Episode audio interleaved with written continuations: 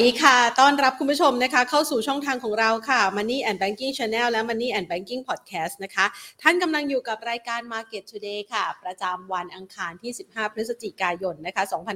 2565 บรรยากาศการซื้อขายของตลาดหุ้นไทย หลังจากที่มีการปรับพักฐานเมื่อวานที่ผ่านมานะคะ ก็เริ่มมีแรงซื้อกลับนะคะ รีบาวกลับมาค่ะ โดยที่เช้าวันนี้เนี่ยถ้าหากว่ามองจุดที่รีบาวกลับมาได้ดีที่สุดนะคะ ก็คือระดับสูงสุดของวัน 1,632.4 2 จุดบวกเพิ่มขึ้นไป 9.4 จุดนะคะ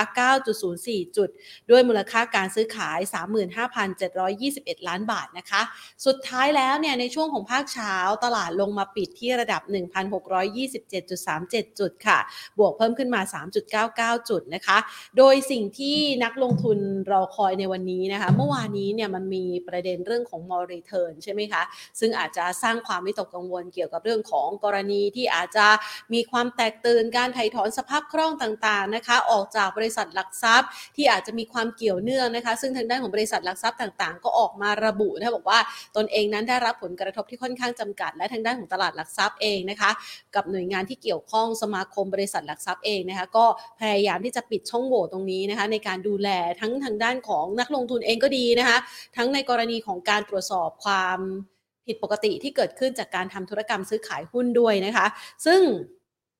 ประเด็นดังกล่าวนี้เนี่ยนะคะมันก็จะส่งผลทำให้การซื้อขายเนี่ยยังคงมีการจ่ายเงินนะคะ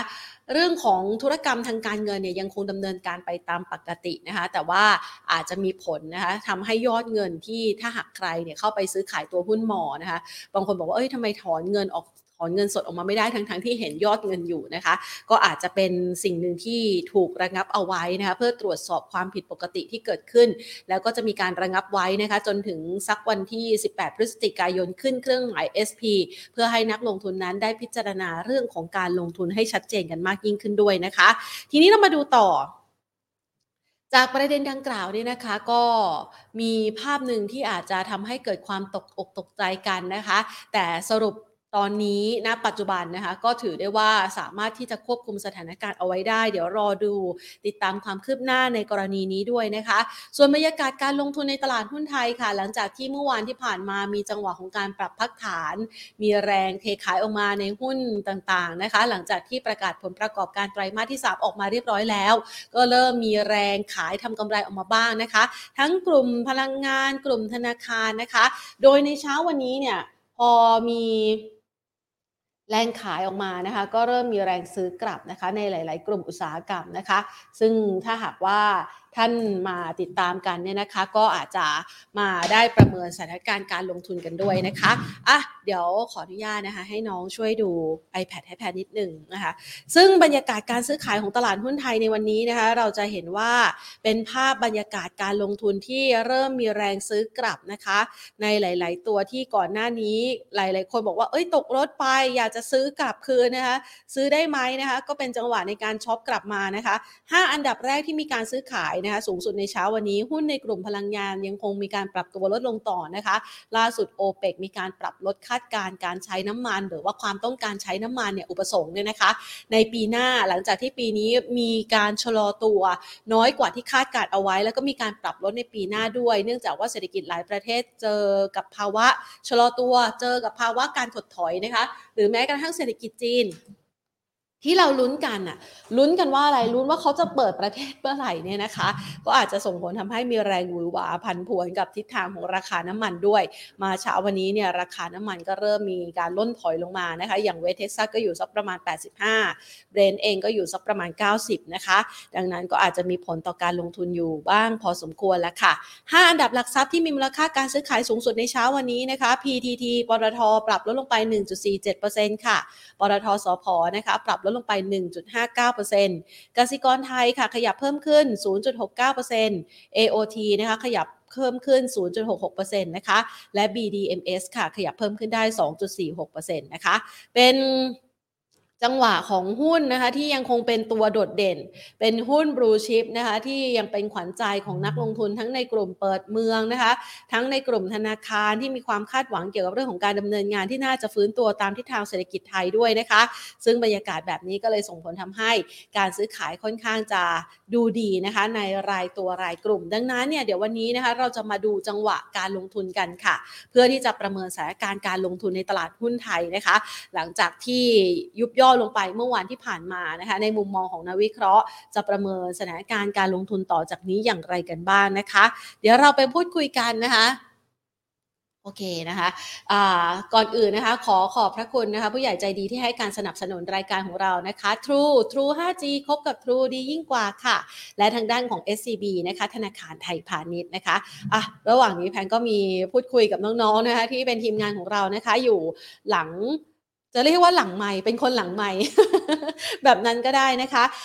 ามาพูดคุยกันค่ะกับคุณวีรวัตรวิโรธโพคาผู้อำนวยการโอโสฝ่ายวิเคราะห์หลักทรัพย์ จากบริษัทหลักทรัพย์ฟินแลนเซียไซรัสจำกัดมหาชนนะคะ สวัสดีค่ะ สวัสดีครับพี่แปนสวัสดีนักทุนทุกท่านนะครับสวัสดีค่ะคุณนิกคะมาวันนี้เนี่ยนะคะ บรรยากาศการลงทุนของตลาดหุ้นไทยนะคะ หลังจากที่มีแรงปรับฐานไปเมื่อวานนะคะมาวันนี้เนี่ย ก็เริ่มมีการ rebound กลับและก่อนอื่นเลยนะคะ เราพูดคุยถึงตลาดหุ้นเมื่อวานกันสักหน่อย มันปรับพักฐานลงมาเนี่ยมันเป็นเพราะว่ามันไปอั้นอยู่ตรงที่แนวต้านด้วยใช่ไหมคะ แล้วเรื่องของ volume มันกระทบกับ sentiment การลงทุนยังไงบ้างคะคุณนิกก็เมื่อวานนี้เนี่ยต้องบอกว่า sentiment ของตลาดทั่วโลกเนี่ยเป็นลักษณะ sidewayนะครับแล้วก็เมื่อวานนี้เนี่ยถ้าดูโฟล์เนี่ยเหมือนจะพลิกมาไหลออกจากฝั่งอาเซียน อยู่พอสมควรเหมือนกันนะครับเลยทำให้บ้านเราเนี่ยโดนแรงกดดันไป แล้วก็เอาจริงๆแล้วเนี่ยหุ้นเมื่อวานนี้ที่ลบถามว่ามีประเด็นเกี่ยวกับตัวมอไหม อาจจะเป็นเซนติเมนต์ของหุ้นบางตัวนะครับที่อาจจะเกี่ยวข้องนะครับกับหรือว่ามีตัวเลขที่ออกมาตามข่าวนะครับ ว่าบอลนู้นบอลนี้แบบมีตัวเลขวงเงินความเสียหายเท่าไหร่ อาจจะมีผลบ้าง กับอีกประเด็นหนึ่งเนี่ยคืออาจจะเป็นเรื่องของการ ฟอร์สเซลหลักประกันหรืออะไรอย่างนี้หรือเปล่าเนี่ยผมผมไม่มั่นใจนะแต่ว่าหุ้นตัวใหญ่หลายตัวเนี่ยก็มีการขยับลงมานะครับ คิดว่าน่าจะเป็นบางส่วนแล้วกันนะแต่ว่าภาพของภูมิภาคเนี่ยมันค่อนไปใน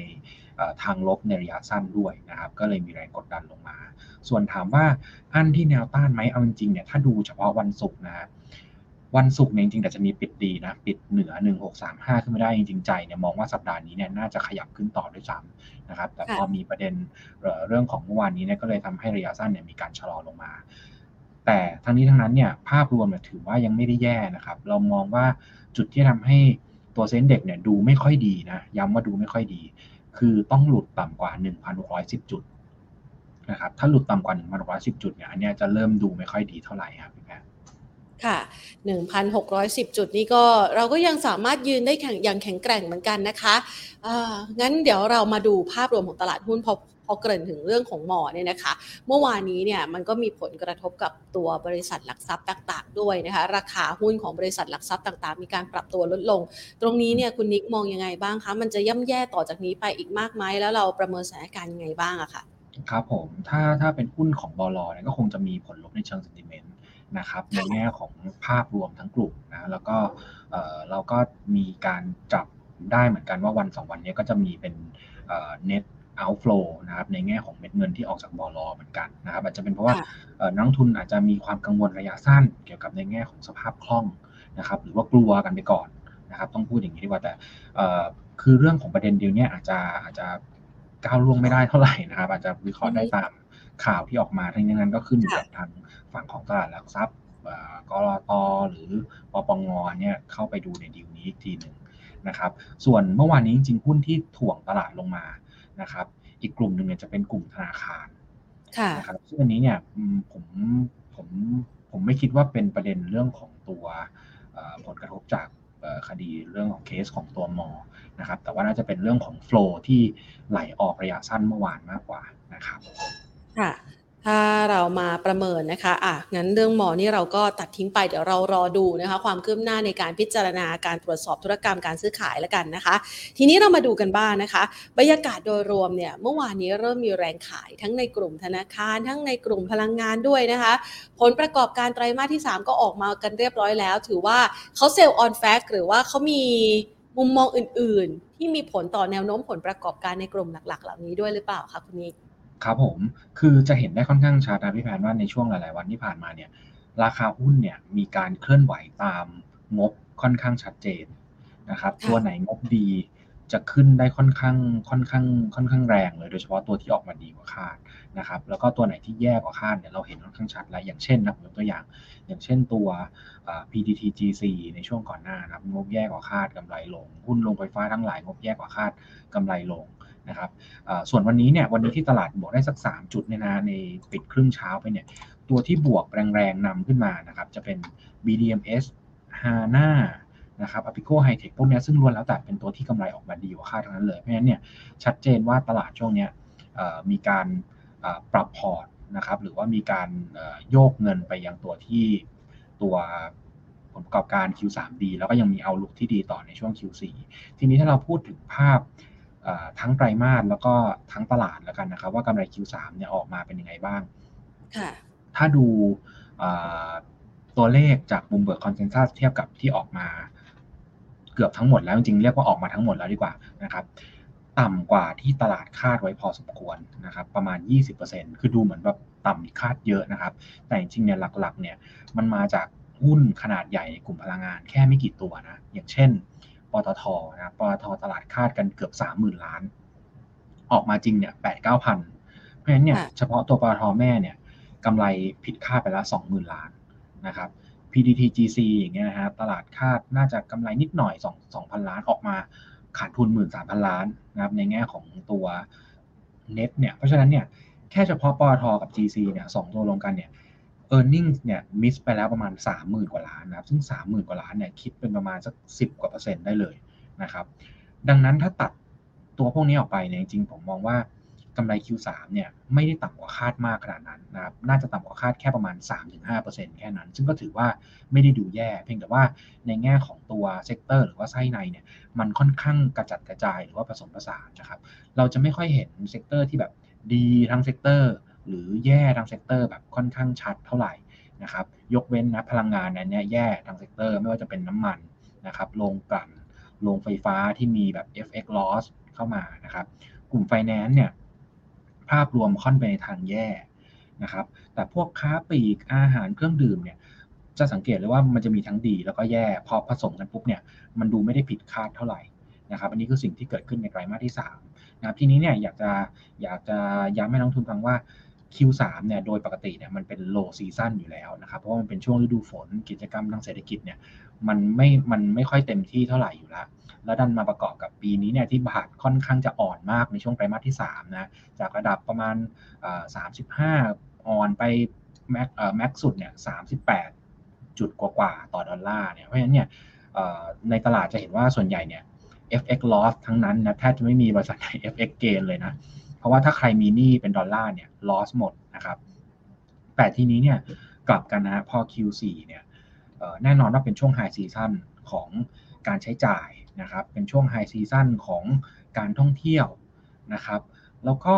ค่าเงินบาทเริ่มที่จะพลิกกลับมาแข็งค่าค่อนข้างเร็วนะจาก 38 กว่าตอนนี้นะต่ำกว่า 36 ไปละ เพราะฉะนั้นเนี่ยไอ้ที่มี FX loss ในช่วงไตรมาสที่ 3 กันเยอะแยะเนี่ย Q4 มีโอกาสที่จะพลิกมาเป็นเกณฑ์และทำให้กำไรเนี่ยมันดูดีกว่าปกติได้นะครับ เพราะฉะนั้นเนี่ยอันนี้ที่ที่เล่าก็คือจะย้ำว่า Q3 ที่ดูไม่ค่อยดีเนี่ยมันจบไปแล้วแล้วมันเป็นรายการที่เป็นเรียกว่าจะเรียกว่าเป็นรายการพิเศษก็ก็พอได้เหมือนกันในแง่ของ FX นะครับดังนั้นเนี่ยเรามองว่ากำไรที่ต่ำคาดจะไม่ได้ทำให้ตลาดปรับลงแรงนะครับ น่าจะเป็นเพียงแค่การพักฐานระยะสั้น แล้วก็น่าจะทยอย แรลลี่หรือว่าฟื้นตัวได้ในช่วงไตรมาสสี่ที่เหลืออยู่นะครับค่ะพูดแบบนี้นี่นักลงทุนเริ่มจับตาแล้วนะคะ ดังนั้นเนี่ยถ้าหากว่าเรามองนะคะแนวโน้มของเงินบาทที่เริ่มขยับกลับมาแข็งค่า มันต้องมีตัวที่น่าจะได้รับผลดีด้วยใช่ไหมคะ ที่จะกลับมาเป็นอ่าเขาเรียกว่าเป็นเกณฑ์ หรือว่าเป็นกำไรเนี่ยหลังจากที่มีผลขาดทุนไปในเรื่องของอัตราแลกเปลี่ยนในช่วงที่ผ่านมา เราประเมินว่ากลุ่มเหล่านี้มันมีเยอะไหมคะ ก็หลักๆนะฮะหลักๆ จะอยู่ในฝั่งของภาคพลังงานเป็นหลักนะคือปกติบาทอ่อนเนี่ยเราจะบอกว่ากลุ่มส่งออกได้อันนี้ส่งถูกไหมฮะส่งออกได้อันนี้ส่งเพราะฉะนั้นบาทแข็งเนี่ยส่งอ่อนน่าจะแผ่วๆลงไปนำเข้าน่าจะดีขึ้นนะครับแต่พอดีว่าบ้านเราเนี่ยเป็นประเทศที่เรียกว่านำเข้าส่วนใหญ่ จะเป็นการนำเข้าพวกพลังงานนะครับพวกสินค้าทุนต่างๆเพราะฉะนั้นมันจะเห็นไม่ไม่ค่อยชัดมากคือนำเข้ามาเพื่อผลิตแล้วก็ ส่งออกนะครับ แต่อีกกลุ่มหนึ่งที่จะได้อันนี้ส่งก็คืออย่างที่บอกคือคนที่มีหนี้เป็นดอลลาร์นะครับซึ่งหลักๆเนี่ยจะกระจุกอยู่ในภาคของกลุ่มพลังงาน พวกโรงไฟฟ้านะครับโรงไฟฟ้าในช่วง Q3 เนี่ยมี effect loss กันเยอะมากนะครับกลุ่มพลังงานเนี่ยไม่ว่าจะเป็นโรงคงโรงกันต่างๆเนี่ย effect loss กันเยอะมากเพราะฉะนั้นเนี่ย Q4 ผมคิดว่าพลังงาน นะครับน่าจะทยอยฟื้นกลับมาได้นะครับแล้วก็น่าจะเป็นตัวที่เห็นการพลิกกลับของกำไรที่ค่อนข้างแรงนะประกอบกับตัวราคาน้ำมันดิบเองเนี่ยก็ต้องบอกว่าช่วงนี้เนี่ยยังป้วนเปี้ยนอยู่แถวสักแถว80กว่าเหรียญ90เหรียญบวกลบตรงเนี้ยยังเป็นระดับที่เรียกว่ายังไม่เห็นการปรับลงที่ที่รุนแรงนะครับ แล้วก็ยังเชื่อว่าน้ำมันในระยะนี้ยังเป็นลักษณะ sideway ถึง sideway up อยู่ ก็คิดว่าพลังงานในช่วงไตรมาสที่4นะครับน่าจะกลับมาฟื้นตัวได้นะครับ แสดงว่าจังหวะย่อในหลาย ๆ ตัวนี้ก็เริ่มสามารถที่จะสะสมได้ใช่ไหมคะ เก็งกำไรตามกรอบประมาณนี้คือต้องบอกว่าพลังงานด้วยความที่มันมีหลากหลาย subsector มากไม่ว่าจะเป็นพลังงานต้นน้ำกลางน้ำปลายน้ำหรือโรงไฟฟ้าเนี่ยถ้าเป็นพลังงานต้นน้ำเนี่ยค่อนข้างตรงไปตรงมา คือให้ดูตัวทิศทางของราคาน้ำมันดิบนะครับ หรือว่าราคาถ่านหินอะไรต่างๆ เนี่ย อันเนี้ยค่อนข้างตรงไปตรงมา กลางน้ำเนี่ยผมเชื่อว่า Q4 ค่าการกลั่นดีขึ้นนะครับ stock loss ที่มีในช่วงไตรมาสสามเนี่ยจะหายไปนะครับแล้วก็ FX loss เนี่ยน่าจะกลับมาเป็น gain เพราะฉะนั้นโรงกลั่นผมคิดว่าดูดี ดูน่าสนใจนะครับโรงไฟฟ้าเนี่ยถ้าเป็นโรงไฟฟ้าพวกที่เป็น conventional พวกก๊าซอะไรต่างๆเนี่ยก๊าซดีกริม GPSC เนี่ยในช่วงที่ผ่านมาเนี่ยถูกเพิร์จากตัวต้นทุนก๊าซที่แพงนะครับ Q4 ถามว่าต้นทุนก๊าซลงหรือยังยังไม่ลง นะครับ เพราะฉะนั้น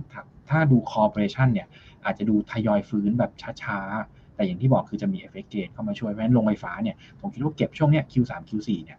น่าจะเป็น timing ที่เขา bottom นะครับ แล้วก็ปีหน้าน่าจะเป็นปีที่โรงไฟฟ้าเนี่ยกลับมาฟื้นได้ค่อนข้างดีนะครับ ค่ะนะคะเดี๋ยวก็จะได้ไปจับตานะคะ แล้วก็เลือกการลงทุนกันนะคะ อันนี้ถ้าหากว่าอยากจะให้คุณนิกเนี่ยลองท็อปพิกเอาไว้เลยดีไหมคะไหนๆเราคุยถึงกลุ่มนี้แล้วนะคะ อย่างตัวต้นน้ำเนี่ยก็คือปตทสพเลยเนาะใช่ไหมคะใช่ฮะต้นน้ำก็คงต้องไปตัวสอพอนะครับ จริง ๆ เนี่ย ตัวตัวปตทแม่เนี่ย ด้วยความที่ลูกเขาเนี่ยดีไม่พร้อมกันบางครั้งลงกันดีต้นน้ำไม่ดีต้นน้ำดีลงกันไม่ดีเนี่ย จะเห็นว่าราคาปตทมันจะไม่ค่อยขยับไปไหนเท่าไหร่ มันจะแบบขึ้นขึ้นลงลงอยู่ในกรอบแบบ ไม่เท่าไหร่ เพราะฉะนั้นเนี่ยแนะนำว่าไปเล่นลูกที่แบบช่วงไหนดี ตัวไหนลูกตัวไหนดีไปเล่นตัวนั้นดีกว่านะครับ ก็ถ้าต้นน้ำก็ยังมองเป็นตัวสอพอนะครับ แล้วก็ถ้าดูกลางน้ำจริงๆตัวที่ผมคิดว่าดูน่าสนใจนะครับ ในแง่ของ valuation ด้วยนะ ช่วงนี้จะเลือกตัว valuation ถูกๆหน่อยเนี่ยจริงๆผมว่า BCP เนี่ยค่อนข้างน่าสนใจนะครับ BCP เป็น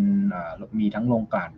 มีทั้งตัวปั๊มน้ำมัน ซึ่งปั๊มน้ำมัน Q4 ก็น่าจะดีขึ้นด้วยนะครับผมมองว่า BCP น่าสนใจ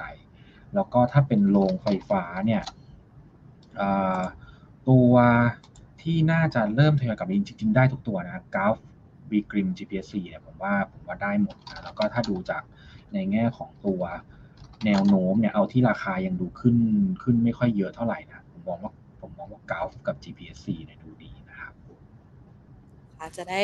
ให้คุณผู้ชมนะคะได้ไปติดตามนะคะ แล้วก็โน้ตเอาไว้นะคะ เป็นท็อปพิกจากคุณนิกในกลุ่มพลังงานนะคะ ทั้งต้นน้ำกลางน้ำแล้วก็ปลายน้ำด้วย แล้วก็โรงไฟฟ้าด้วยนะคะ ทีนี้เราไปดูต่อค่ะคุณนิก ในช่วงจังหวะแบบนี้เนี่ยนะคะ มันมีจังหวะของการย่อของตลาดหุ้นไทยคุณนิกก็มองไว้นะคะ แนวรับนี่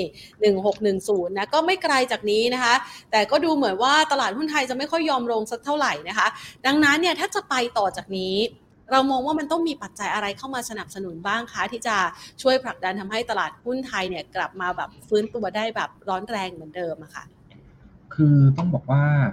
ตลาดเนี่ยถามว่าในช่วงที่ผ่านมาเนี่ยก็ค่อนข้างแข็งกว่าตลาดหุ้นต่างประเทศอยู่แล้วนะครับ อย่างปีนี้เนี่ยตลอดทั้งปีเนี่ยตัวเซ็ตอินเด็กเนี่ยให้รีเทิร์นที่เรียกว่าติดลบแค่นิดเดียว นะครับไม่เยอะเลยนะติดลบแค่ประมาณสักสองสามเปอร์เซ็นต์แค่นั้นเองในขณะที่ตลาดหุ้นต่างประเทศเนี่ยลบค่อนข้างแรงมากนะอย่างฝั่งสหรัฐฝั่งสหรัฐลบไปยี่สิบเปอร์เซ็นต์ยุโรปลบลบยี่สิบเปอร์เซ็นต์เนี่ยเพราะฉะนั้นเนี่ยถ้าจะให้เราฟื้นตัวแรงๆเนี่ยก็ต้องบอกว่าต้องต้องอยู่ที่การฟื้นตัวภายในที่ต้องทำให้ดีนะครับ เรามองว่าการฟื้นตัวของเซ็ตเด็กเนี่ยจะเป็นในลักษณะทยอยแกว่งขึ้นมากกว่าที่จะฟื้นเป็น V shape นะครับ เพราะว่าถ้าเอาจริงๆแล้วเนี่ย ปีหน้าที่เราคาดหวังเนี่ยคือเราคาดหวังเรื่องของการบริโภคแล้วก็การท่องเที่ยวที่ฟื้นถูกไหมครับซึ่งราคาหุ้นเนี่ยต้องบอกว่ามันก็มันก็มีการเก็งกำไรหรือว่ามีการคาดหวังอยู่ในราคาเนี่ยไปค่อนข้างมากพอสมควรนะครับ กับอีกประเด็นหนึ่งเนี่ยคือเรื่องของ valuation ของตัวหุ้นไทยนะครับ ปัจจุบันก็เทรด PE อยู่ที่ประมาณสักแถว15 เท่า ซึ่งก็เรียกว่าถ้าเทียบกับตลาดหุ้นอื่น ๆ ที่ลงมาแรงๆเนี่ยนะ บ้านเราก็ต้องบอกว่าอยู่ในโซน PE ที่สูงกว่าคนอื่นนะครับผมไม่ได้บอกว่าหุ้นไทยแพงนะแต่บอกว่า PE เราเนี่ยยังสูงกว่าคนอื่นนะครับเราเนี่ยเทรดต่ำกว่าค่าเฉลี่ยนะค่าเฉลี่ยของเราคือ 16 เท่า ตอนนี้เทรด 15 แต่คนอื่นเนี่ยอย่างฮ่องกงจีนเนี่ยเทรดกัน 9 เท่า 10 เท่านะครับเกาหลีไต้หวันเทรดกัน 10 ต้นๆนะเพราะฉะนั้นเนี่ยบ้านเราเนี่ยจะให้ V ขึ้นไป PE 17 18 เหมือนกับช่วงที่ มีโควิด แล้วเฟดอัดฉีด QE Unlimited เนี่ยผมคิดว่าเราไม่ได้อยู่ในภาพภาพรวมของบรรยากาศการลงทุนที่ผ่อนคลายขนาดนั้นนะครับ ตอนนี้ดอกเบี้ยขาขึ้น มี QT กังวลเงินเฟ้ออยู่เนี่ย PE มันไม่สูงเท่าช่วง 2 ปีที่ผ่านมาได้อยู่แล้ว เพราะฉะนั้นเนี่ยก็มองว่าเป็นลักษณะการทยอยไต่ขึ้นมากกว่า เพียงแต่ว่าขออย่างเดียวคืออย่าอย่าสะดุดอะไรตัวเองแล้วแล้วเราทำให้กำไรหรือว่า EPS ของตลาดเนี่ยมันไม่มันไม่สามารถฟื้นตัวได้ตามคาดนะเพราะว่าตอนนี้เนี่ยเพสการฟื้นตัวของเราเนี่ยมาค่อนข้างดีนะครับเพียงแต่ว่าการฟื้นตัวเนี่ยมันต้องใช้เวลาถ้าเป็น segment ระดับกลางบนหรือว่าภาคธุรกิจเนี่ยไม่ค่อยห่วงเท่าไหร่ดูฟื้นค่อนข้างดีนะครับ สังเกตได้จากกำไรบริษัทจดทะเบียนไตรมาสที่3เนี่ยถ้าเป็นตัวไหนที่เป็นแบบภาคส่งออกภาคที่มีลูกค้าเป็นภาค corporate เยอะๆอย่างแบงก์เนี่ยแบงก์ที่มีลูกค้า corporate เยอะเนี่ยฟื้นดีนะครับแต่กลับกันถ้าเป็นแบบลูกค้าที่เป็นแบบรายย่อยแล้วเป็นอาจจะมีผู้มีรายได้น้อยหน่อยเนี่ยอย่างเช่นอย่างเช่นไฟแนนซ์อย่างเงี้ยจะเห็นว่าการฟื้นตัวเนี่ยไม่ดีและ NPL มีโอกาสขึ้นนะดังนั้นเนี่ยตอนนี้เนี่ยการฟื้นตัวของเราเนี่ยถ้าเป็นระดับล่างเนี่ย ยังดูฟื้นตัวค่อนข้างช้าอยู่ ซึ่งอันเนี้ยมันต้องใช้ระยะเวลาเราไปเร่งอะไรเขาไม่ได้นะครับต้องต้องใช้ระยะเวลานะครับ แล้วก็ให้ GDP เราฟื้นขึ้นมานะครับนี่ครัวเรือนขอให้แบบทรงๆ ค่อยๆลงอย่างเงี้ยถึงจะทำให้เรื่องของรายย่อยเนี่ยทยอยฟื้นกลับได้นะก็ต้องอดทนนิดนึงฮะเราคิดว่าเราผ่านช่วงที่แบบว่า enjoy rally แบบขึ้นทีละร้อยสองร้อยจุดเนี่ยในช่วงปีสองปีที่ผ่านมา ไปไปแล้วนะครับ ช่วงนี้คงต้องใช้เวลา แล้วก็ใช้ความชัดเจนในแง่ของตัวกำไรที่จะออกมาในทุกๆไตรมาสนะครับเป็นตัวที่ทำให้เซ็นเนี่ยทยอยขึ้นได้ ดังนั้นเนี่ยถ้าหากว่าเรามองตั้งแต่ณตรงนี้ไปเนี่ยนะคะ เหลือเวลาอีกสักประมาณเดือนครึ่ง ซึ่งปกติแล้วธันวาคมก็ไม่ค่อยคึกคักสักเท่าไหร่เนี่ยนะคะ เราประเมินว่ากรอบมันจะอยู่สักประมาณเท่าไหร่คะคุณนิกคุณผู้ชมจะได้เห็นภาพไปด้วยค่ะ ก่อนที่เราจะไปลุ้นกันในต้นปีหน้าต่อไปด้วย คือปีนี้นะฮะปีนี้เนี่ยตลาดทำ EPS ไว้ที่หนึ่งร้อยสี่บาท ถ้าเอาหนึ่งร้อยสี่บาทคูณ PE อย่างที่บอกคือค่าเฉลี่ย16เท่าเนี่ย มันจะได้ระดับเซตอยู่ที่1,660โดยประมาณนะครับ ก็ใกล้ๆกับไฮเดิมของรอบก่อนช่วงเดือนกันยา1,670ผมคิดว่าปีนี้โซนประมาณนี้ผมว่ายังพอเป็นไปได้นะครับแต่ถ้าปีนี้จะให้ไปพันเจ็ด ทะลุพันเจ็ดเลยไหมเนี่ย อาจจะยากนะครับ เพราะว่าเราราคาหุ้นหลายตัวเนี่ยเล่นบน e a r n i n g ปีหน้า คาดหวัง e a r n i n g ปีหน้าไปแล้วนะครับ เพราะฉะนั้นเนี่ยผมคิดว่าอาจจะต้องรอเช็คนิดนึงว่ากำไร Q4 ของกลุ่ม r e v e n u e เนี่ยโดยโดยโดยเฉพาะกลุ่มท่องเที่ยวเนี่ยมาได้ตามที่หวังไหม Q1 ซึ่งเป็นพีคซีซั่นของการท่องเที่ยวเนี่ยมาได้ตามที่หวังไหม ถ้าเกิดว่ามาได้เนี่ยผมเชื่อว่าในช่วง Q1 เนี่ยมีโอกาสที่ตลาดแรลลี่ขึ้นไปได้อีก นะครับแล้วก็ Q2 Q3 เนี่ยอาจจะเห็นการย่อของดัชนีในระยะสั้นนะครับ เพราะว่าผมว่าช่วงต้น Q2 เนี่ยตลาดจะเริ่มหันไปดูเศรษฐกิจในส่วนของต่างประเทศแล้วว่ามัน recession ตามที่กลัวหรือเปล่านะครับมันมีสัญญาณไหมมันมันจะแค่โตน้อย หรือมันจะติดลบอ่อนๆนะครับอันนี้ผมคิดว่าตลาดน่าจะมีพักในช่วงประมาณสัก Q2 กลางปี แล้วก็ถ้าเกิดว่าเห็นแล้วว่าโอเคตัว recession เนี่ยมัน มันไม่แรงนะครับ แล้วเงินเฟ้อลงชัดเนี่ยดัชนีน่าจะมีการรันลี่อีกทีนึงในช่วงครึ่งปีหลังหรือว่า Q4 อันนี้คือสิ่งที่ประเมินเบื้องต้นนะครับ ค่ะ ดังนั้นในช่วงจังหวะเวลานี้เนี่ยนะคะ เราแนะนำนักลงทุนในการปรับกลยุทธ์จัดพอร์ตยังไง เพราะว่ามันอยู่ในช่วงท้ายปีแล้วเวลาเราลงทุนในหุ้นไทยมันก็ไม่ได้ลงทุนระยะสั้นนะคะ อาจจะต้องมีการถือระยะกลางถึงระยะยาวนะคะ จังหวะที่ปรับตัวลดลงมาแบบนี้เนี่ยนะคะ มันเป็นจังหวะที่จะซื้อสะสมหรือรอก่อนได้ หรือว่าเราประเมินสถานการณ์ยังไงจัดพอร์ตยังไงดีคะคุณนี้ครับผมจริงๆเนี่ยในแง่ของกลยุทธ์ของเราเนี่ยเราแนะนำให้นักลงทุนเนี่ย สะสมไปตอนที่ตลาดพักตัวลงมาในช่วงเดือนที่แล้วนะครับ ช่วงปลายกันยาต้นตุลานะครับ เราบอกว่าระดับที่ให้สะสมเนี่ยคือ 1600 ถึง 1580 บวกลบนะครับ ซึ่งตอนนั้นเนี่ยพอลงหลุด 1580 ไป ตอนแรกก็แบบเป๋ๆไปเหมือนกันนะ เพราะลงไปเนี่ย 155 เนี่ยก็กลัวว่าจะลงต่อนะแต่ปรากฏว่าพอไม่ได้ทำ new low นะครับ ก็คือไม่ได้ลงไปแตะ 1520 ที่เป็น low ของรอบนี้เลยด้วยซ้ำเนี่ย มันค่อนข้าง confirm ว่าตลาดเนี่ยผ่าน bottom ไปแล้วนะครับเพราะฉะนั้นถ้าใครสะสมไปแล้วในช่วงเดือนสองเดือนที่ผ่านมาเนี่ยผมว่าถือลงทุนอย่างที่บอกนะครับ เชื่อว่าตลาดน่าจะทยอยไต่ระดับขึ้นได้นะครับในช่วง Q4 แล้วก็ Q1 นะครับแต่ถ้าใครยังไม่ได้ซื้อนะครับ ถามว่าจุดไหนน่าซื้อเนี่ยผมก็ยังมองอย่างที่บอกนะคือระยะสั้นเนี่ยถ้าไม่ได้หลุดต่ำกว่า 1610 ผมว่าสามารถสะสมระยะสั้นได้ นะครับ ส่วนถ้าจะให้แบบภาพเสียไปเลยนะฮะถ้าจะให้ภาพเสียไปเลยสำหรับตัวเซตรอบนี้เนี่ยผมมองว่าต้องหลุดระดับ 1,580 ลงมานะครับอันนี้จะเสีย ค่ะ เอ๊มันจะมีปัจจัยลบอะไรที่เราคาดว่ามันน่าจะกดดันดัชนีขนาดนั้นครับเพราะว่าตลาดก็รับรู้หลาย ๆ อย่างไปแล้วทั้งเงินเฟ้อสหรัฐนะคะ เริ่มชะลอแล้วนะคะ หรือว่าดอกเบี้ยเราก็มองไปแล้ว ภาวะเศรษฐกิจถดถอยอันนี้จะมีผลด้วยไหมคะเอ่อผมมองว่าปัจจัยที่ทำให้ตลาดเราลงแรงๆได้เนี่ย น่าจะต้องเป็นปัจจัยข้างนอกมากกว่าข้างในนะครับ เพราะว่าอย่างตอนเนี้ยเรากำลังอยู่ในช่วงของการเปิดประเทศ reopening คือเรา reopening มาจริงๆเนี่ยตั้งแต่ช่วงกลางปีที่ผ่านมาแล้วแต่กำลังจะเข้า high season ของการท่องเที่ยวครั้งแรกเลย ตั้งแต่ reopening นะครับเพราะฉะนั้นเนี่ยในประเทศเนี่ยไม่ค่อยห่วงนะครับ แล้วก็ที่อาจจะต้องดูหน่อยคือเรื่องของตัว NPL ของรายย่อยนี่แหละนะว่าถ้ามันแบบสไปค์ขึ้นมาแรงๆเนี่ยอาจจะทำให้ตลาดแบบคอนเซิร์นว่าเศรษฐกิจเราจะฟื้นช้านะครับ แต่ปัจจัยที่จะทำให้ตลาดเราจะลงแรงจริงๆผมว่ายังอยู่ที่ภายนอกมากกว่านะก็คือเรื่องของเรื่องของ recession อันนี้ต้องจับตานะครับ กับอีกสองประเด็นก็คือเรื่องของ ความขัดแย้งระหว่างประเทศของฝั่งต่างประเทศไม่ว่าจะเป็นรัสเซียยูเครนสรุปว่าจะแรงขึ้นไหมหรือจะเจรจากันได้ แล้วก็จีนกับสหรัฐนะครับที่เมื่อวานไบเดนกับสีจิ้นผิงจับมือกันเนี่ยก็ต้องก็ต้องดูว่าต่อไปเนี่ยมันจะมีพัฒนาการที่เป็นลบมากขึ้นหรือเปล่านะครับ ถ้ามันไม่ได้เป็นลบมากขึ้นอันนี้เนี่ยก็ก็ผ่อนคลายไป แต่ว่าถ้าเกิดว่ามันมันกลับมาดูแบบครุกุ่นมีการแบนนู่นแบนนี่กันอีกเนี่ย อันนี้ก็จะเป็นปัจจัย กดดันนะครับต่อเนื่องนะอันนี้ก็ผมคิดว่าเป็นปัจจัยภายนอกมากกว่า ส่วนในประเทศอีกอันหนึ่งที่เมื่อกี้ลืมพูดไปคือ การเลือกตั้งนะครับซึ่งการเลือกตั้งถ้าไม่ได้มียุบสภาก่อนเนี่ยก็คือพฤษภาพฤษภาปีหน้า ซึ่งมันคืออยู่ในช่วง Q2 นะอย่างที่บอกคือ Q2 เนี่ยมันจะเริ่มมีความไม่แน่นอนมากขึ้นเพราะฉะนั้นเนี่ยก็ยังเชื่อว่าช่วงที่เหลือของ Q4 ต่อเนื่อง Q1 เนี่ยยังยังดูไม่ได้เป็นลบนะฮะจะดูคอนเทนต์อีกทีนึงก็ไปดูช่วงช่วง Q2 Q3 นะค่ะ ก็เห็นหลากหลายปัจจัยนะคะ แล้วก็เห็นกรอบดัชนีที่หลาย ๆ คนอาจจะได้ประเมินกันนะคะ แล้วก็จังหวะในการที่จะเริ่มสะสมกันด้วยนะคะ ดังนั้นเรามาลงลึกดีกว่านะคะ ว่าธีมการลงทุนอะไรที่มันจะอยู่รอดนะคะ แล้วก็มีโอกาสที่กำไรจะโต สามารถที่จะถือยาวเก็บกันได้นะคะ ข้ามปีกันไปเลยอย่างนี้นะคะ คุณนิกจะให้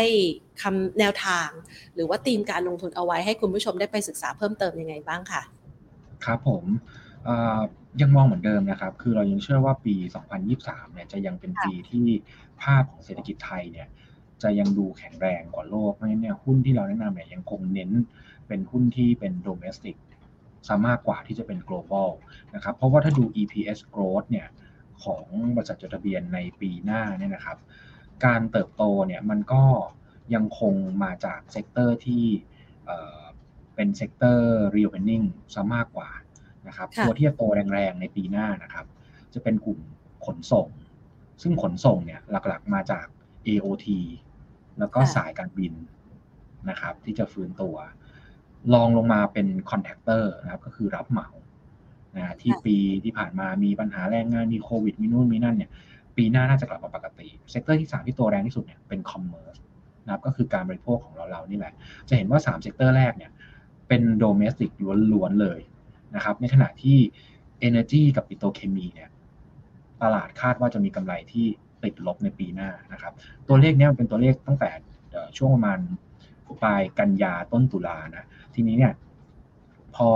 ตัวเลขตัวเลขกำไรของกลุ่มพลังงาน Q3 ออกมาไม่ค่อยดีเนี่ยอันนี้มันอาจจะมีการปรับฐานคือแบบเฮ้ยปีหน้าอาจจะไม่ได้ลบแรงมากเพราะว่าปีนี้เนี่ยฐานมันดู ต่ำกว่าเดิมหน่อยหนึ่งแต่ว่าทั้งนี้ทั้งนั้นเนี่ยภาพรวมยังมองว่าโดเมสิกยังดูแข็งแรงกว่าในฝั่งของ global นะครับแล้วก็อย่างที่บอกคือถ้าจะสะสมเนี่ยจริงๆผมมองว่า energy เนี่ยมันไม่ได้แย่ทั้งหมดนะคือมันแย่เนี่ยมันแย่ที่น้ำมันถูกไหมมันแย่ที่น้ำมันเป็นหลักเลยนะครับโรงไฟฟ้าปีนี้เนี่ยแย่ปีหน้าเนี่ยน่าจะกลับมาดีขึ้นนะครับเพราะฉะนั้นถ้า energy ถามว่าเล่นได้ไหมถ้าเล่นผมว่าเล่น ผมว่าเล่นโรงไฟฟ้านะครับในปี หน้าะได้ไปหลากหลายกลุ่มนะคะเพื่อที่จะไปเจาะในเรื่องของการลงทุนกันนะคะ ทีนี้เรามาดูท็อปพิกในแต่ละตัวกันบ้างดีกว่า ในมุมมองของคุณนิกเองเนี่ยนะคะอย่าง AOT เนี่ยชัดอยู่แล้วนะคะขาขึ้นชัดเจนนะคะ แล้วสายการบินตัวอื่นๆ ที่เรายังพอแนะนำแล้วก็ให้นักลงทุนได้มาทยอยเก็บกันเนี่ยเราประเมินตัวไหนเอาไว้บ้างคะเอ่อจริง ๆ วันนี้มีตัวมีตัวหนึ่งที่ลงมาแรงนะก็คือตัว AAV ผมมองว่า AAV เนี่ย มันจะมี2ออย่างคือ1ก็คือเขาฟื้นณปัจจุบันเนี่ยก็คือเรื่องของการบินในประเทศนะครับ เป็นหลักเนาะแต่ถ้าปีหน้านะถ้าเกิดว่าจีนแบบมีการผ่อนคลายเรื่องของการเดินทางระหว่างประเทศมากขึ้นเนี่ยผมว่า AV จะเป็นคนที่ได้ประโยชน์โดยตรงนะแล้วก็น่าจะพลิกมามีกำไรได้ในปีหน้า ตอนนี้เขายังขาดทุนอยู่นะแต่เชื่อว่าปีหน้าเนี่ยมีลุ้นพลิกมามีกำไรได้เพราะฉะนั้น AV เนี่ยย่อลงมาโซนประมาณสัก 3 บาทบวกลบเนี่ยผมว่าน่าสนใจนะครับ อันนี้ก็เป็นกลุ่มขนส่ง แล้วก็อีกตัวหนึ่งที่ เรามองน่าสนใจเหมือนกันนะก็คือตัว BM นะครับ BM เนี่ยอันนี้ชัดเจนนะครับ ปริมาณคนใช้รถไฟฟ้าใช้ทางด่วนเยอะขึ้น แล้วก็สายสีส้มนะครับที่จริงๆเนี่ยค่อนข้าง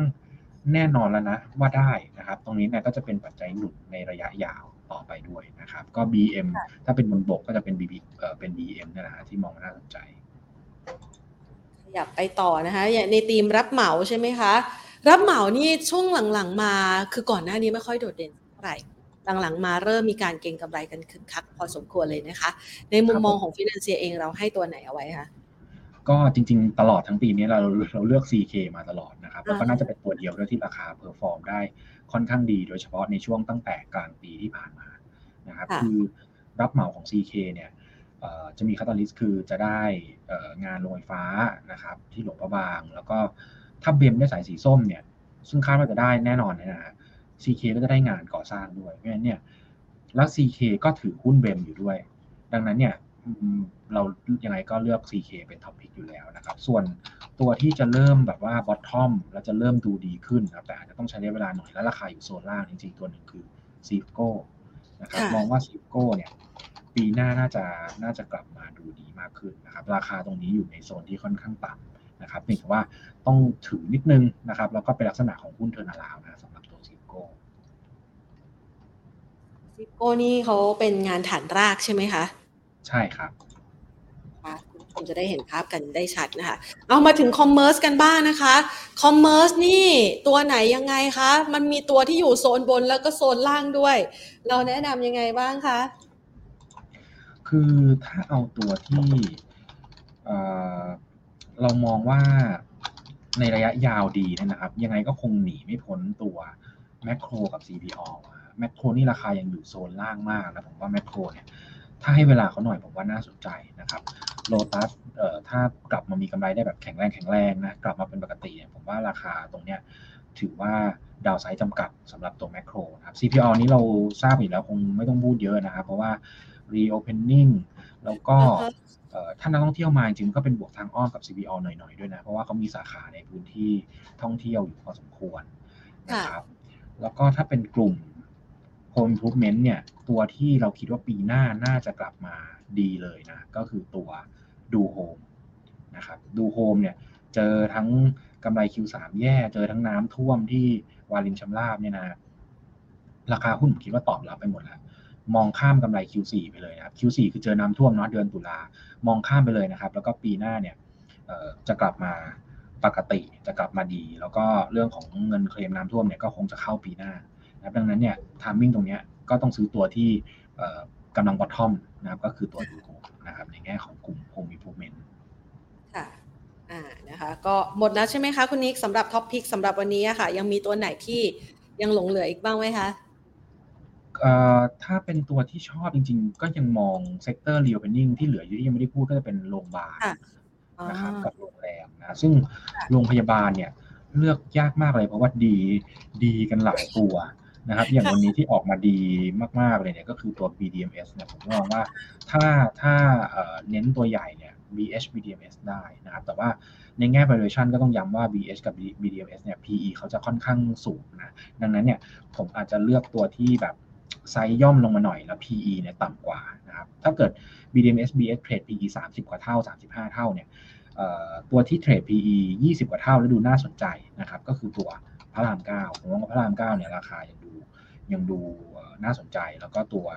เล็กๆเลยนะ คือเอกชัยนะ EKH เนี่ยก็คิดว่าน่าสนใจเช่นกันนะถ้าจีนเปิดประเทศ EKH ก็จะได้ด้วยเหมือนกันจากตัว IVF ศูนย์ศูนย์ IVF ของเขานะครับ ค่ะ ให้คุณผู้ชมได้โน้ตเอาไว้นะคะเพื่อที่จะไปเลือกสรรในการลงทุนกันนะคะ ส่วนเมื่อกี้ถ้าหากว่าเรามาพูดคุยกันเนี่ยนะคะ จะเห็นได้ว่าคุณผู้ชมเนี่ยส่งคำถามกันเข้ามานะคะคุณนิกแล้วก็ตรงกับที่คุณนิกได้ให้คำแนะนำเอาไว้บ้างบางตัวนะคะ แต่บางตัวอาจจะยังไม่ตรงนะคะ ก็เลยจะขอสอบถามคุณนิกแล้วกันนะคะอย่าง OSP เองเนี่ยเรามองยังไงบ้างคะตัวโอสถสภาค่ะ โอสถสภาก็ทยอยฟื้นนะทยอยฟื้นคือช่วงที่ผ่านมาต้องเรียกว่า ผิดผิดแผนของเขาไปหน่อยคือกลยุทธ์ของเขาเนี่ยอาจจะอาจจะคิดว่าตลาดจะตามเนอะเรื่องของการออกตัวเครื่องดื่มชูกำลังราคา 12 บาท ซึ่งมันเพิ่มจากราคาเดิม 10 บาท แต่แต่ค่ะคู่แข่งไม่ตามก็เลยตอนนั้นเสียมาเก็ตแชร์ไปเยอะมาก ก็คิดว่าตอนนี้เขาคงปรับกลยุทธ์กลับมาแล้วก็เอ่อคิดว่าบอททอมแล้วนะครับ เพียงแต่ว่าการฟื้นตัวอาจจะยังไม่ได้ไม่ได้ร้อนแรงมากนะครับแต่ราคาเนี่ยก็คือนำไปแล้วนะก็คือมองแล้วว่าปีหน้าเนี่ยน่าจะกลับมาทยอยฟื้นตัวได้เอ่อถามว่าชอบไหม ไม่ไม่ได้ถึงขั้นชอบขนาดนั้นนะครับเพียงแต่ว่าโอเคราคาโซนต่ำแล้วก็ความคาดหวังค่อนข้างต่ำนะครับในในช่วงนี้ ขยับไปที่ CPF บ้างค่ะ CPF นะคะ เรามองยังไงคะเพราะว่าตัวนี้เวลาเชียร์ไม่ค่อยไป เวลาไปก็ไปแล้วก็กลับมา เรามองยังไงคะ ตัว CPF ค่ะคือด้วยความที่เขาเป็น commodity แล้วเขาแบบมีธุรกิจหลายประเทศนะมันก็จะมีแบบ ตรงนี้ดีตรงนู้นไม่ดีอารมณ์จะคล้ายๆคล้ายๆปตทหน่อยๆนะครับ แต่แต่ช่วงนี้ผมว่าเขาดูดีนะ เรื่องของตัวผลงาน Q3 ก็พลิกมากำไรค่อนข้างเยอะแล้วนะครับเพียงแต่ว่าราคาเนื้อสัตว์มันอาจจะไม่ได้แบบอยู่ในช่วงขาขึ้น มันเป็นลักษณะทรงถึงลงนิดหน่อย นะครับแต่เชื่อว่ายังมีกำไรได้ต่อเนื่องนะ Q4 สำหรับ CPF ก็เอ่อถามว่าย่อลงมาเล่นได้ไหมเล่นได้นะครับ แต่ถ้าดูนิสัยราคาหุ้นของเขาเนี่ยก็รอตอนเขาย่อแรงๆนะยี่สี่ยี่สามอย่างเงี้ย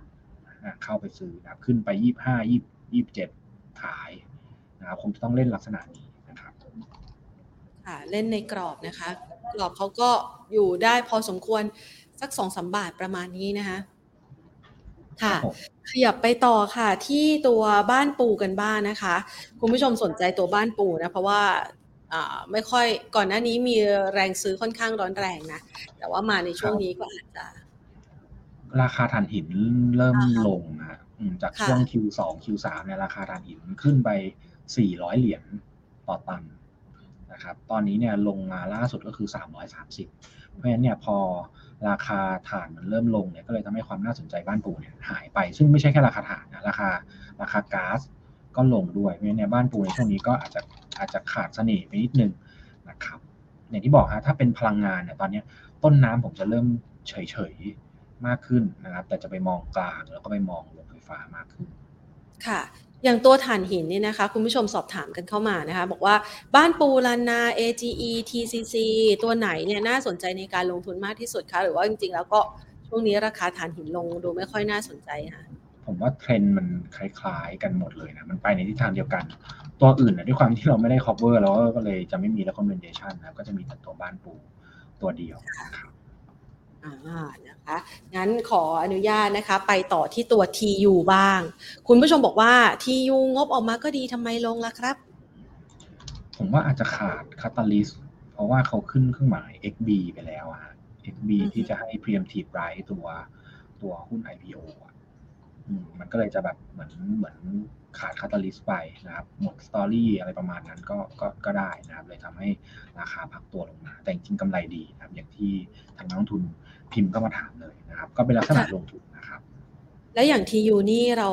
เราแนะนำมองราคาเป้าหมายหรือว่าความเคลื่อนไหวยังไงบ้างคะราคาเป้าหมายของทียูเดี๋ยวสักครู่นะครับ ค่ะ เราเรตติ้งเราเป็น buy นะครับ แล้วก็ราคาเป้าหมายอยู่ที่ ยี่สิบยี่สิบสี่บาทห้าสิบนะครับ ตรงนี้ถ้าหากว่าเรารอจังหวะซื้อหรือว่าเราสามารถซื้อได้เลยคะเอ่อจริงๆ เกือบเกือบจะโอเวอร์โซแล้วนะครับ แล้วก็อยู่ที่แนวรับหลักด้วยคือโซนประมาณสิบหกบาทห้าสิบผมว่าตรงเนี้ยน่าสนใจแล้วค่ะ งั้นเราขอไปดูตัวคลินิกบ้างค่ะ คลินิกนะคะ เข้ามา ตอนแรกนี่ค่อนข้างคึกคักเลยนะคะ มาช่วงนี้เราประเมินหุ้นน้องใหม่นี้ยังไงบ้างคะเอ่อจริงๆราคาเป้าหมายคลินิกเนี่ยเราให้อยู่ 28 บาทนะครับ ราคาตรงนี้มันก็ยังเกินกว่าเป้าไปพอสมควรเลย แล้วก็วันนี้มีข่าวเรื่องของเอ่อจำไม่ได้ว่ากรรมการหรือผู้บริหารเนี่ยลาออกนะก็เลยอาจจะเป็น sentiment ลบกับราคาหุ้นด้วยแต่ว่าถ้าในแง่ valuation เนี่ยตรงนี้มันมันเกินราคาเป้าหมายของเราอยู่แล้วครับก็อาจจะรอช่วงแรกๆเนี่ยหุ้น IPO ก็จะ เรียกว่าเคลื่อนไหวตาม demand supply มากกว่าที่จะเป็นปัจจัยพื้นฐานนะเพราะฉะนั้นถ้าใครอยากจะเข้าลงทุนเนี่ย ผมว่ารอให้ราคาเขาเริ่มแบบนิ่งๆ สร้างฐานแบบชัดๆก่อนนะครับ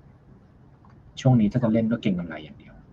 อ่างั้นขอปิดท้ายที่กลุ่มเดินเรือนะคะ ช่วงนี้เราพอจะเก่งกำไรได้ไหมคะ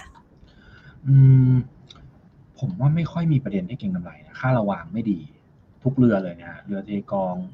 แล้วก็คอนเทนเนอร์ในค่าระวางเรือคือผ่านพีไปแล้ว แล้วก็เป็นลักษณะไซด์เวย์ถึง sideway down ซะมากกว่า ถ้าจะมีประเด็นที่เก็งคือเก็งว่าจีนจะจะเปิดประเทศนะครับ ซึ่งซึ่งผมคิดว่ามันยังไงก็ตามค่าระวางเนี่ย ไม่กลับไปสูงเท่ากับช่วงปีที่แล้วอีกแล้วนะครับ ดังนั้นเนี่ยเลยจะหมดเสน่ห์ไปฮะสำหรับหุ้นเรือ อ่างั้นถามเรื่องนี้ดีกว่าค่ะคุณนิก วันนี้เนี่ยมันมีข่าวเรื่องของคุณ Warren Buffett เนี่ยนะคะ เข้าซื้อหุ้น TSMC ในกลุ่ม semiconductor เนี่ยนะคะ มันจะเป็นอันนี้ส่งผลทำให้บรรยากาศการซื้อขายในกลุ่มที่เราเกี่ยวข้องพอจะมีบ้างไหมคะ ก็ถ้าถ้าวันนี้เนี่ยอิเล็กทรอนิกส์ก็บวกมาแรงกันเยอะเลฮาน่าอันนี้เนี่ยเป็นเรื่องงบนะครับ งบประกาศเมื่อวานเย็นและดีกว่าคาดมาก ดีกว่าคาดแบบ ดีเลยอะดีดีทุกบรรทัดนะเพราะฉะนั้นเนี่ยฮาน่าเห็นว่าเป็นตัวนำมานะครับเดลต้าบวกบวกนิดหน่อย KCE ก็ขยับตามขึ้นมา ก็คงได้ sentiment บวกในในเชิงนี้ด้วยนะครับแล้วก็อีกข่าวหนึ่งเห็นโซนี่จะเข้ามาตั้งโรงงานผลิตตัว semiconductor ในไทยด้วยเหมือนกันอันนี้ก็น่าจะเป็น sentiment บวกกับกลุ่มอิเล็กทรอนิกส์นะครับ สะท้อนว่าในแง่ของ demand ระยะยาวเนี่ยยังคงดีนะครับ ค่ะ ตัวไหนน่าสนใจที่สุดสำหรับการเก็งกำไรในระดับราคาประมาณนี้ เพราะว่ามันเคยลงมาค่อนข้างเยอะเนาะได้ครับ เดี๋ยวขออนุญาตดูเป็นกราฟเลยแล้วกันนะค่ะฮาน่าวันนี้ด้วยความที่ค่อนข้างแรงนะจะไม่ค่อยอยากให้ไล่เท่าไหร่นะถ้าจะดูตัวอื่นเนี่ยถ้าเอาณราคานี้เลยนะผมว่าผมว่า ผมว่า KCE เนี่ย ถ้าถ้ายืนเหนือระดับ 48 บาท หรือ 48 บาท 50 ตรงนี้ได้เนี่ยแบบยืนแข็งๆนะผมว่าอาจจะไปต่อได้อีกสักระยะหนึ่งนะครับแนวต้านถัดไปก็โซนประมาณ 50 ถึง 53 นะครับอันนี้เป็นตัว KCE เพราะว่าตอนนี้จ่อที่แนวต้านพอดีนะครับถ้าเบรกขึ้นไปแบบแข็งๆ อันเนี้ยระยะสั้นโมเมนตัมจะเป็นบวก ส่วนเดลต้าเนี่ยเก่งกำไรได้เหมือนกัน เพราะว่ากราฟค่อนข้างแข็งนะครับแต่ตัวนี้ย้ำว่าเก่งกำไร เพราะว่าราคาตรงเนี้ยมันเกินปัจจัยพื้นฐานที่เราให้ไว้ไปค่อนข้างไปค่อนข้างเยอะเพียงแต่ว่าทางเทคนิคเนี่ยดูดีนะครับถ้าหลุดต่ำกว่า 600 ก็ ก็ค่อย stop loss ไปตัวนี้นะครับในกลุ่มนี้เราเน้นเฉพาะเก่งกำไรหรือว่าจริง ๆ แล้วถือลงทุนระยะยาวได้ค่ะ ถ้าถามตรงนี้เนี่ยถ้าถ้าเดลต้าเนี่ยผมว่าแค่เก่งกำไร ส่วน KCE เนี่ยถามว่าชอบไหมด้วยความที่ราคาลงมาเยอะก็เลยไม่ได้ไม่ได้มองว่าราคาหุ้นแพงเหมือนในอดีตครับเพียงแต่ว่าในแง่ของกำไรมันอาจจะไม่ได้โตแรงเท่ากับปี 2 ปีที่ผ่านมา เพราะฉะนั้นถามว่าถือยาวได้ไหมผมว่า ถือลงทุนถ้ามองเป็นระดับแบบสองสามปีนะผมว่าเล่นได้สำหรับ KCE ค่ะได้เลยค่ะ วันนี้ก็มีหลากหลายประเด็นให้มาเก็งกำไรในหุ้นกลุ่มนี้กันนะคะคึกคักเลยทีเดียวในภาพบรรยากาศในกลุ่ม semiconductor นะคะ ทั่วเอเชียเลยก็ว่าได้นะคะวันนี้นะคะต้องขอขอบคุณคุณนิกมากเลยนะคะ มาให้ไอเดียในการจัดสรรพอร์ตการลงทุนกับเรานะคะ ในช่วงจังหวะที่ตลาดอาจจะมีการพักแรงบ้างนะคะ จะได้เห็นภาพชัดในการที่จะเดินหน้าการลงทุนกันต่อนะคะ วันนี้ขอบคุณมากนะคะคุณนิกสวัสดีค่ะสวัสดีครับพี่แบม ค่ะนะคะคุณนิกนะคะ คุณวีรวัตรวิโรธโพคานะคะผู้อำนวยการอาวุโสฝ่ายวิเคราะห์จากทางด้านของฟินแลนเซียไซรัสนะคะ มาประเมินสถานการณ์การลงทุนให้กับเราได้เห็นภาพกันชัดๆ มากยิ่งขึ้นนะคะ ก็คือมองแล้วเนี่ยจังหวะคืออยากจะบอกคุณผู้ชมว่าเดี๋ยวพอผ่านเดือนนี้ไปนะคะเข้าสู่เดือนธันวาคม ต่างชาติเขาจะไม่ค่อยซื้อขายกันแล้วในช่วงครึ่งหลังนะคะ ก็จะเห็นได้ชัดแหละ เพราะว่ามันจะเป็นช่วงเทศกาลใช่ไหมคะคุณผู้ชมเองก็อาจจะไม่อยากพัก อยากไม่อยากจะซื้อขายแล้วเนาะอยากจะไปพักผ่อนเที่ยวกันนะคะ ก็อาจจะทำให้บรรยากาศการซื้อขายค่อนข้างจะซึมๆไปนิดนึงนะคะ แต่เราก็จะวางแผนการลงทุนในช่วงจังหวะที่ตลาดไม่ค่อยคึกคักนี่แหละ เราจะได้เห็นจังหวะของการเสด็จน้ำนะคะ ของแต่ละตัวหุ้น แล้วก็หาจังหวะในการเข้าซื้อได้ได้อย่างแม่นยำกันมากยิ่งขึ้นนะคะ วันนี้ขอบพระคุณมากๆเลยนะคะสำหรับหลาย ๆ ท่านที่เข้ามาทักทายกัน สวัสดีคุณพีรพงศ์คุณแหม่มนะคะ คุณอัก คารัชนะคะ คุณตรงคุณจิรกิจ คุณสุรี อาจารย์วิชัยสวัสดีค่ะ คุณลูกเกดสวัสดีค่ะ คุณพรชิตานะคะ คุณสมเดชนะคะ คุณราชาโชค คุณเรเบอร์แนนนะคะ คุณเอสด้วยนะคะ แล้วก็อีกหลาย ๆ ท่านที่ทักทายกันเข้ามานะคะ ผ่านทาง Facebook ของเราด้วย น้องชวานานนะคะ คุณลักกี้ คุณสวนะคะ คุณเบิร์ดนะคะ ให้คำแนะนำสำหรับการลงทุนเอาไว้ด้วยนะคะสำหรับท่านใดที่สอบถามรายตัวหุ้นกันเข้ามานะคะ วันนี้หมดเวลาลงแล้วละค่ะลากันไปก่อนนะคะ สวัสดีค่ะ